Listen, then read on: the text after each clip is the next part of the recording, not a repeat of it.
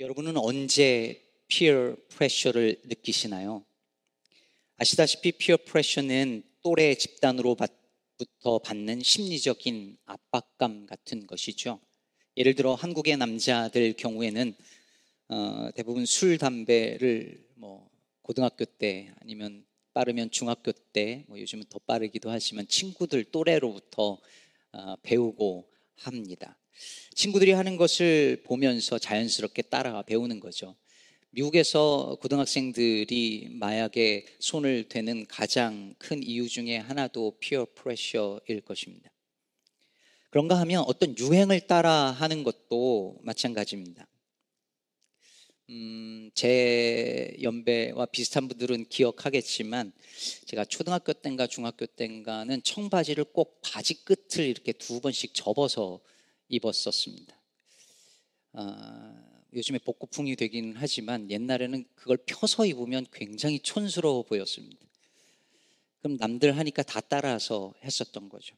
남들이 친구들이 워크맨 가지고 있으면 나도 가져야 하고 프로스펙스 젊은 분들은 아시는지 모르겠지만 프로스펙스 신발 사면 나도 그거 사서 신어야 하고 그랬습니다.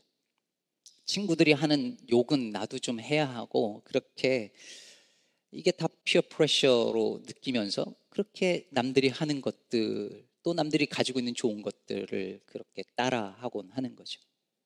근데 이 피어 프레셔는 꼭 어릴 때만 하거나 갖는 것은 아닙니다. 성인이 돼서도 우리는 이러한 종류의 심리적인 압박감을 늘 받으면서 살아갑니다. 남이 가지고 있는 좋은 거, 좋은 명품 가방, 좋은 차, 좋은 집 보면 나도 갖고 싶고 친구나 교인 어, 아들 딸이 좋은 대학 갔다고 하면 우리 애는 어떤 어떡하나 뭐 왜 못하나 이런 생각이 들기도 하고 아는 사람이 성공했다는 얘기를 들으면 진심으로 축하하고 축복해주고 기뻐하기보다 나는 도대체 뭔가 하는 자괴감을 느끼거나 열등감을 느끼거나 나도 저렇게 되고 싶다라고 하는 욕망이 안에서 솟아나고는 합니다. 교회도 그렇습니다. 지역의 어느 교회가 부흥하고 성장한다는 이야기를 들으면 그것을 축복해 주기보다 우리는 왜 하는 우리도 그래야 될 것 같은 이런 부담감에 그 교회는 뭐 때문에 부흥했지 알아보고 또 그 프로그램을 도입하고 싶어 합니다. 교회 성장 세미나에 참여한 목사님들은 그 성장 프로그램을 교회에 어떻게든 도입하고 싶어 하는 압박감이 생깁니다. 그래서 교인들은 목사님이 무슨 성장 세미나 이런 데 갔다 오면 불안해 한대잖아요. 또 목사님이 또 뭘 할래나. 목사들 세계에서 목회자들 사이에서 이런 게 많습니다. 남이 이런 거 이런 거 해서 교회가 커졌다 하면 부담감을 느끼는 거죠. 이렇게 개인적으로 혹은 공동체가 심지어 민족과 나라 사이에도 이런 피어 프레셔가 있는데 그 예가 오늘 본문에 등장합니다. 사사시대, 그 시대를 살고 있었던 이스라엘 백성들이 그랬습니다. 원래 이스라엘에는 여러분들이 아시다시피 특별한 통치 기구가 없었습니다. 당연히 왕도 없었고 어떤 통합된 중앙 정부도 없었죠. 지파별로 흩어, 흩어져서 살다가 어떤 문제가 발생하거나 전쟁이 일어나면 하나님께서 임시로 사사를 세우셔서 그 사사가 그 임무를 수행하고 임무가 끝나면 사사는 원래 자리로 돌아갔습니다. 오늘 본문에 나오는 이 사무엘의 아들들처럼 사사직을 세습하는 일은 거의 없는 일이었습니다. 그런데 어느 날 이스라엘 백성들이 그들의 지도자였던 사무엘에게 찾아가서 우리도 왕을 세울 수 있게 해달라는 거예요. 말하자면 나라의 정치 체제를 군주제로 바꿔달라는 이야기이죠. 표면적인 이유는 사무엘이 나이가 많아서 늙었고 아들들은 당신 같지 않다는 게 이유였습니다. 다시 말해서 사무엘의 정치적 리더십을 더 이상 신뢰할 수 없다는 거죠. 뭐 여기만 있는 얘기 아닙니다. 평생 한 교회를 정성껏 섬긴 목사님들도 나이가 늘, 들고 늙으면 교회가 젊은 목사님 모시고 싶어 해서 내보내고 하는 일들 흔한 일입니다. 사무엘이 이 말이 기쁘지 않았겠죠, 당연히. 그런데 여러분 6절을 다시 보시면 우리에게 왕을 주어 그들 우리를 다스리게 하라 했을 때 사무엘이 그것을 기뻐하지 아니하여 여호와께 기도하며라고 말할 때 기뻐하지 않았다라는 단어, 이 히브리어 단어는 원래 라라고 해서 악하다는 뜻입니다. 왕을 세워 주세요. 우리가 우리의 정치 체제를 왕정으로 바꿔주세요라고 하는 이들의 요구가 사무엘 입장에서 봤을 때 좋고 나쁘고 기분이 나쁘고 좋고의 문제가 아니라 악하다고 보았습니다. 여러분 왕정을 세워달라는 요구가 왜 악하기까지 한 걸까요? 여러분 사사기를 읽고 사무엘서로 넘어온 사람들은 좀 혼란스럽습니다. 역사적으로 보면 사사시대 끝나고 왕정시대를 보여주는 이 사무엘서가 쭉 이어지잖아요. 근데 여러분 사사기의 결론이 뭐였죠? 사사기가 어떻게 끝났습니까? 사사기 21장 25절은 이렇게 말하죠. 잘 아실 겁니다. 그때 이스라엘에 왕이 없으므로 사람이 각기 자기의 소견에 옳은 대로 행하였더라. 사사기에 보면 사사시대 이스라엘 백성들이 어마어마한 범죄를 수도 없이 저지릅니다. 사사기 끝부분으로 가면 차마 입에 담을 수 없는 처참한 죄악들이 계속해서 저질러집니다. 그런데 그렇게 했던 이유가 뭐냐면 이스라엘의 왕이 없으므로 그 사람들이 자기 소견에 옳은 대로 행하였더라. 즉, 자기 맘대로 살았다는 거예요. 그런 이유가 이스라엘의 왕이 없었기 때문이라고 사사기는 결론을 내리고 있, 습니다 다시 말해 사사시대에 왕이 없으므로 이스라엘 백성들이 그렇게 하나님 앞에 불순종하며 죄악을 저질렀으니 그러니 이스라엘의 왕이 필요하다는 것을 사사기는 암시하면서 사사기를 끝내고 있지 않습니까? 그런데 왜 이어서 나오는 사무엘서는 처음부터 이렇게 왕정 제도에 대해서 부정적인 평가를 하면서 시작하는 것일까요? 심지어 여러분 이번 주 본문 보시면 알겠지만 사무엘상 12장 7절에 보면 여호와께서 우레와 비를 보내사 너희가 왕을 구한 일 곧 여호와의 목전에서 범한 죄악의 큼을 너희에게 밝히 알게 하시니라 라고 말합니다. 하나님 우리도 왕 갖고 싶어요. 라고 말한 것이 하나님 목전에서 저지른 범죄였다고 평가하고 있는 것이죠. 어째서 그런 걸까요? 사사시대에 이스라엘에 왕이 없어서 이렇게 죄악을 저질렀다면 왕을 세워서 백성들로 하여금 죄 짓지 못하게끔 하면 얼마나 좋아요. 그런 거 아닌가요? 진짜 여러분. 안타깝게도 이스라엘 장로들이 사무엘에게 와서 왕을 세워달라고 말할 때에 그들이 생각한 이유는 그런 게 아니었습니다. 하나님 더 잘 섬기고 죄악에서 벗어나고 정의롭게 살기 위해서 왕을 달라고 한 것이 아니었습니다. 이들이 정말 원한 것은 장로들이 사무엘에게 한 그 말 속에 담겨져 있습니다. 5절 후반부 보면 모든 나라와 같이 우리에게 왕을 세워 우리를 다스리게 하소서. 8장 20절도 보시면 우리도 다른 나라들 같이 되어 우리의 왕이 우리를 다스리며 우리 앞에 나가서 우리의 싸움을 싸워야 할 것이니다 하는지라. 즉, 그들이 진짜 원했던 건 뭐냐면 이스라엘이 다른 나라들처럼 되는 것이었습니다. 다른 나라들처럼 왕권을 갖고 싶었습니다. 그들은 필요할 때마다 누가 침략이 있을 때마다 오합지절처럼 그때 막 모여가지고선 하는 그런 이스라엘 그런 군대 말고 왕이 직접 관리하고 훈련시키는 강력한 다른 나라 같은 그런 군대가 부러웠습니다. 고대 근동사회는 그 당시 이스라엘 빼고 거의 다, 다 왕권 제도가 있었습니다. 그런 일종의 피어 프레셔를 느낄 수밖에 없겠죠. 전하들은 다 왕권이 있어서 다 강력한 군대들을 저렇게 가지고 있는데 이건 뭐 지파별로 흩어져 있으니 통치 체제도 불안하고 훈련된 조직적인 군대가 없으니 늘 불안한 거죠. 그래서 생각한 겁니다. 저 나라들이 저렇게 강한 건 왕권이 있기 때문이다. 우리도 왕을 세우자. 그래야 우리도 다른 나라처럼 왕을 세워야 군대도 조직하고 더 강한 나라, 더 강력한 힘을 가진 나라, 부강한 나라가 될 수 있다 생각했습니다. 결국 그들이 왕을 원한 건 더 거룩해지기 위해서가 아니라 더 강해지기 위함이었습니다. 여러분 이게 얼마나 기가 막힌 모순인지 여러분 생각하실 수 있겠어요? 하나님이 애굽에서 종살이 하던 사람들을 이스라엘에서 끌어내서 구원하셔서 가나안 땅으로 이끈 것은 이 세상 어떤 나라와도 다른 나라로 세우기 위함이었잖아요. 구별된 다른 나라로 세우기 위해서 이스라엘을 거기서 건져냈는데 지금 백성들이 뭐라고 말하냐면 우리 그냥 저 나라들처럼 되고 싶다는 거예요. 같아지고 싶다는 거예요. 하나님은 그들을 거룩한 백성 제사장 나라로 삼으려고 했는데 그걸 거절하고 거룩한 나라보다 강한 나라, 부강한 나라가 되고 싶었던 것입니다. 사랑하는 여러분, 바로 이것이 우리의 모습 아닐까요?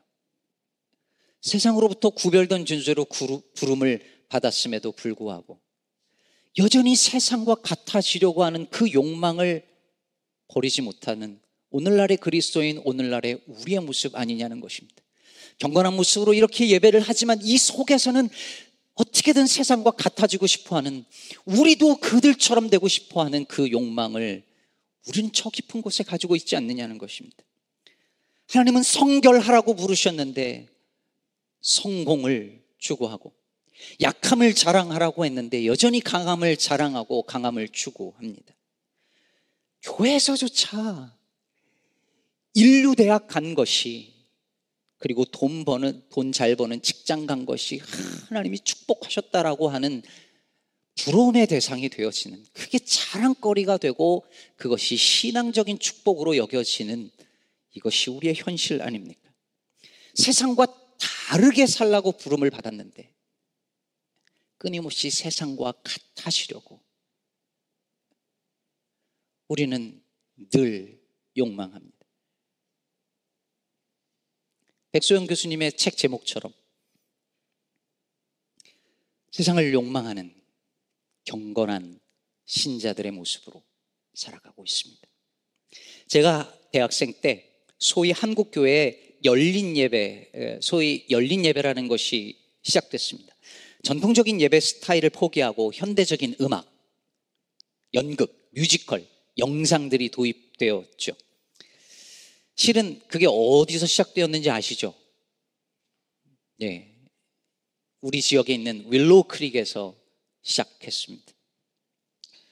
Willow Creek에서 소위 seeker service라고 해서 예수 믿지 않는 사람들이 교회에 왔을 때 낯설고 이질적인 요소는 싹 다 빼버리고 그들이 이해할 수 있는 언어와 문화적인 요소로 가득한 예배를 만들어서 제공하기 시작을 한 것이죠.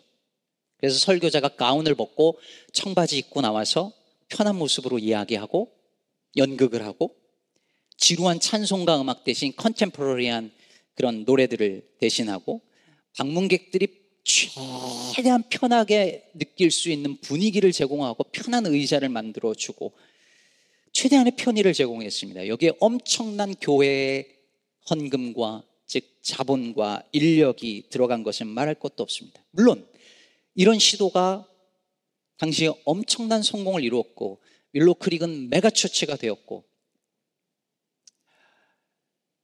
Willow Creek 하면 할 얘기가 많습니다. 이 지역 와보니 교회 마음에 안 들면 일단 피신을 그, 그 교회로 갔다가 문제 해결되면 돌아오시더라고요. Willow Creek은 megachurch가 됐을 뿐만 아니라 물론 지금 여러 가지 문제로 decline 하고 있지만 문제는 그런 식의 문화가 미국과 한국과 전 세계의 교회에 영향을 끼쳐서 여기에 자유로울 수 있는 교회가 거의 없어졌다는 사실입니다. 그런데 여러분 수십 년이 지난 오늘날 교회는 어떨까요? 오늘날 사람들이 교회 오지 않는 이유가 정말 교회에 낯설고 이질적인 요소들이 많아서일까요? 교회 음악이 지나치게 고전적이고 의자가 불편하고 설교 중에 하는 말이 알아듣기 어렵고 세례나 성찬식 같은 이런 예전이 괴상하게 보여서 그래서 교회 안 오는 걸까요? 물론 그런 사람도 있겠죠. 하지만 본질적인 이유는 절대 그것이 아닙니다. 오늘날 사람들이 교회에 등을 돌리고 심지어 교회를 비웃는 이유는 교회가 세상과 달라서가 아니라 세상과 너무 닮아서입니다. 세상과 다른 어떤 것을 기대하고 교회에 왔는데 교회가 세상과 너무 닮았습니다. 세상에서 살다가 지쳐서 뭔가 다른 것을 기대하고 교회에 왔는데 세상, 교회가 세상과 너무 닮았고 심지어 어떤 경우는 세상보다 더 세상적입니다. 그런데 왜 굳이 교회를 오겠습니까? 다른 거를 보려고 왔는데 전혀 다르지 않은데 왜 교회를 오겠습니까? 제가 군대 갔을 때 선임병들 중에서 저를 좀 타락시켜 보려고 무던히 애를 쓰던 선임병들이 있었습니다. 뭐, 뭐, 술 먹이고 뭐 이런 거는 그냥 귀여운 일이었고요. 그때 구타 문화가 되게 심한 때였는데 저도 구타를 좀 하기를 에, 강요했고 그러다가 어느 날은 한 번은 저를 데리고 어, 다방을 데려갔습니다. 이제 면회 와서 근데 강원도 철원 그 와수리에 다방이 많거든요. 다방을 갔더니 이제 제 옆에 아가씨들을 이렇게 앉히고 아가씨들이 제 팔짱을 끼고 막 깔깔대고 웃고 막 이러는 거예요. 저는 이렇게 딱 부동 자세로 생각해봐도 귀여웠겠죠. 이게 딱 읽고 있는데 그 중에 선임병 좀 착한 선임병이 그러는 거예요. 야, 걔 나도 걔 크리스찬이야 목사야. 근데 제가 그때 깨달은 게 있었어요. 그런 일들이 되게 많았거든요. 그런 비슷한 일들이. 그때 깨달은 게 뭐였냐면, 아, 이 사람들이 나를 자기들처럼 만들고 싶은 마음하고 자기들하고는 좀 달랐으면 하는 마음이 둘 다 있구나. 구타가 굉장히 심했는데 제 짬밥 되면 제가 이제 밑에 후임병들을 패야 되는 그 때가 있었거든요. 제가 한 대도 안 되니까 그거를 계속 종용을 했어요. 근데 그러면서도 저는 그러지 않기를 바라는 마음이 제가 보였어요. 분명 나를 자기들처럼 만들려고 하는데 한편으론 너는 그래도 좀 달라야 하지 않겠니라는 마음이 있는 거예요. 여러분, 세상 사람들은요, 아니, 우리 모두 다 다. 비록 나는 그렇게 살지 못하더라도 이 세상에 누군가는 좀 나와 다르게, 정직하게, 아름답게, 근사하게, 바르게 정의롭게 사는 누군가가 있기를 기대해요. 박희진 작사 한태근 작곡의 이 세상 어딘가엔 이라는 노래 아시나요? 맑은 노래이죠. 이 세상 어딘가엔 남이야 알든 말든 착한 일 하는 사람 있는 걸 생각하라. 마음이 밝아진다. 이 세상 어딘가엔 탐욕과 분심 눌러 얼굴이 빛나는 이 있는 걸 생각하라. 마음이 밝아진다. 이 세상 어딘가엔 청빈을 감수하고 덕행에 힘쓰니 있는 걸 생각하라. 마음이 씻기온다. 이 세상 어딘가엔 하늘을 예경하고 이웃을 돕는 사람 있는 걸 생각하라. 기뻐서 눈물 난다. 세상 어딘가엔 그런 사람이 살고 있고 존재하고 그렇게 살아내고 있다는 걸 생각하는 것만으로도 마음이 밝아지고 맑아지고 기뻐 눈물이 납니다. 사랑하는 여러분, 바로 그런 사람이 저와 우리일 수는 없는 것일까요? 그리스도인이어야 하지는 않을까요? 여기서 말하는 이 노래에서 말하는 그 이 세상 어딘가에가 우리 시카고 기쁨의 교회가 되어야 하지 않을까요? 그러기를 축복합니다. 하나님께서 가나안 땅을 그런 이 세상 어딘가에로 삼으시고 이스라엘을 이 세상 질서와는 다른 질서로 살도록 그들을 구별하여 다른 민족으로 삼으셨는데 이스라엘은 다른 나라들과 같이 되려고 닮아가려고 희망했습니다. 그 나라들처럼 강한 군사력과 경제력과 정치력을 욕망했습니다. 그래야 안전할 거라고 믿었습니다. 그러므로 이것은 단순히 정치 체제 하나를 바꾸기 위한 제안이 아니라 왕이신 하나님에 대한 도전이었습니다. 그래서 하나님께서 7절에서 이렇게 말씀하십니다. 여호와께서 사무엘에게 이르시되 백성이 내게 한 말을 다 들으라. 이는 그들이 너를 버림이 아니요 나를 버려 자기들의 왕이 되지 못하게 함이니라. 그것은 사사에 대한 거부가 아니라 왕이신 하나님의 통치에 대한 거부였습니다. 이것이 바로 왕을 세워 달라는 요구가 악한 죄악이었던 이유였습니다. 그런데 여러분, 여러분, 기도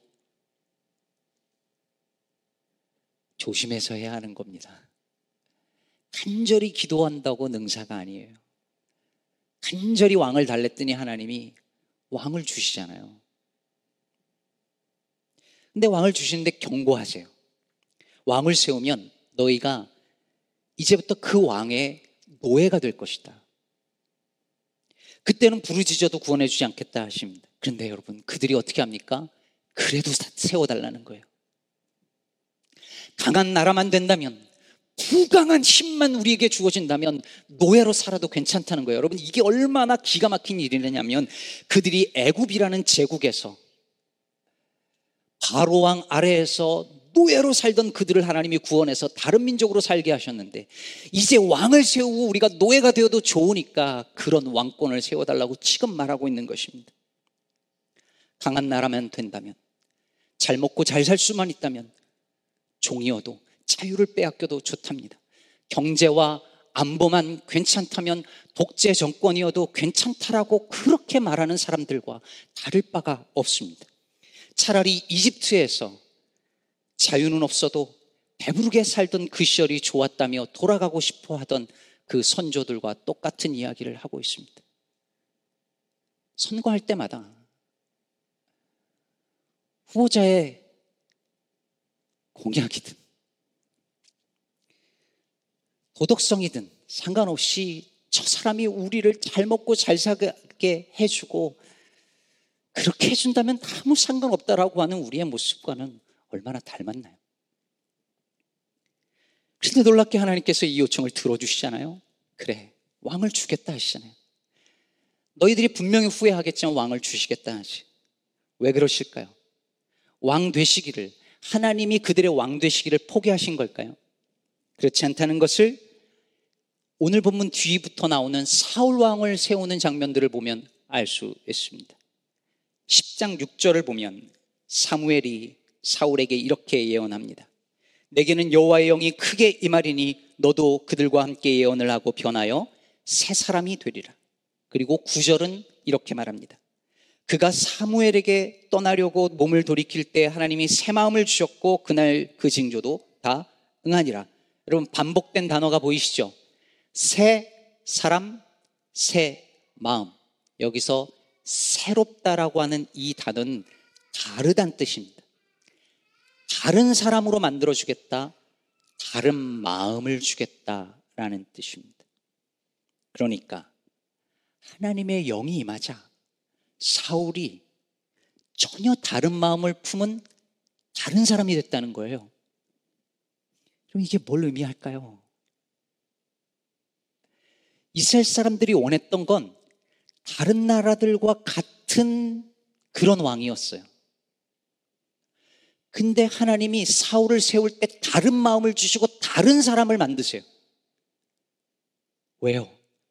이 왕을 통해서 너희들이 생각하는 그런 다른 나라와 같은 왕권이 아니라 전혀 보지 못한 다른 왕권, 다른 나라를 세울 거라는 하나님의 의지를 다시 보여주시는 것입니다. 왕을 주겠다. 그러나 이 왕은 다른 왕들과 같지 않을 것이다. 이 왕권 제도는 이스라엘의 왕권은 다를 것이다. 달라야 한다. 다르, 다르도록 해라라고 말씀하고 있습니다.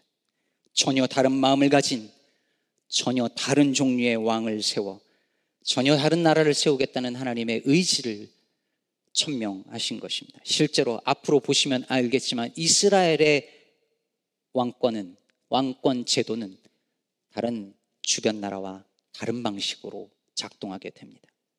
사랑하는 성도 여러분. 하나님은 우리를 하나님의 구별된 백성으로 삼고자 하는 하나님의 뜻과 계획을 절대 포기하지 않으십니다.